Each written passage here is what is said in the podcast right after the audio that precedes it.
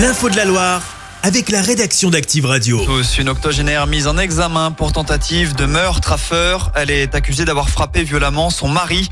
Des faits remontant à mardi dernier. Handicapée et malade, la victime était sans défense. Selon le progrès, le vieil homme serait peut-être décédé sans l'intervention des voisins. Une cagnotte en ligne lancée suite à l'incendie dont on vous a parlé en début de semaine. Une habitation est partie en fumée à Unieux dans la nuit de dimanche à lundi. Cinq personnes se trouvent aujourd'hui sans maison. C'est pourquoi la brigade de Firmini, dont fait partie le père de famille, a décidé de mettre en place une cagnotte litchi. Le lien est à retrouver sur notre site. Après les produits au canard, c'est au tour du fromage ligérien de la marque Mons d'être rappelé. La raison, une possible contamination à la bactérie Listeria. Si vous avez mangé du Saint-Nectaire, vous pouviez être pris de fièvre, de courbatures ou de maux de tête. Si tel est le cas, il faut vous rendre chez votre médecin. Laurent Wauquiez veut interdire les grèves dans les transports pendant les vacances scolaires. C'est la proposition du président de région qui souhaite s'inspirer du modèle italien.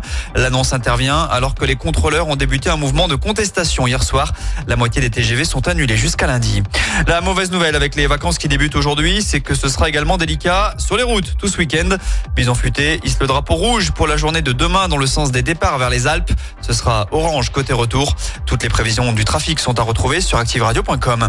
On poursuit avec de la culture. La librairie De Citres débarque à Saint-Etienne. L'enseigne va s'installer à Centre 2 à la place laissée vacante par H&M fermée en décembre dernier. L'ouverture est prévue l'été prochain. On passe au sport. Saint-Chamond devient la capitale du basket le temps d'un week-end. La Leaders Cup a débuté cet après-midi. Elle oppose les huit meilleurs clubs français à l'Arena Couramiode. L'Asvel affronte Nanterre en ce moment même pour une place en demi-finale. Qualification de Bourg-en-Bresse un peu plus tôt dans la journée. Et puis la vente des places pour le quart de finale de la Coupe de France à Geoffroy Guichard débutera lundi prochain. On vous rappelle que le voisin Pono recevra Rennes le jeudi 29 février.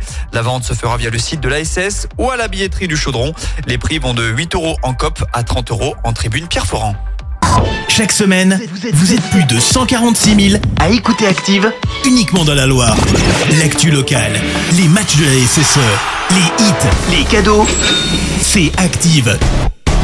Source Médiamétrie, IR local, habitude d'écoute en audience semaine dans la Loire des 13 ans et plus, de septembre 2021 à juin 2023.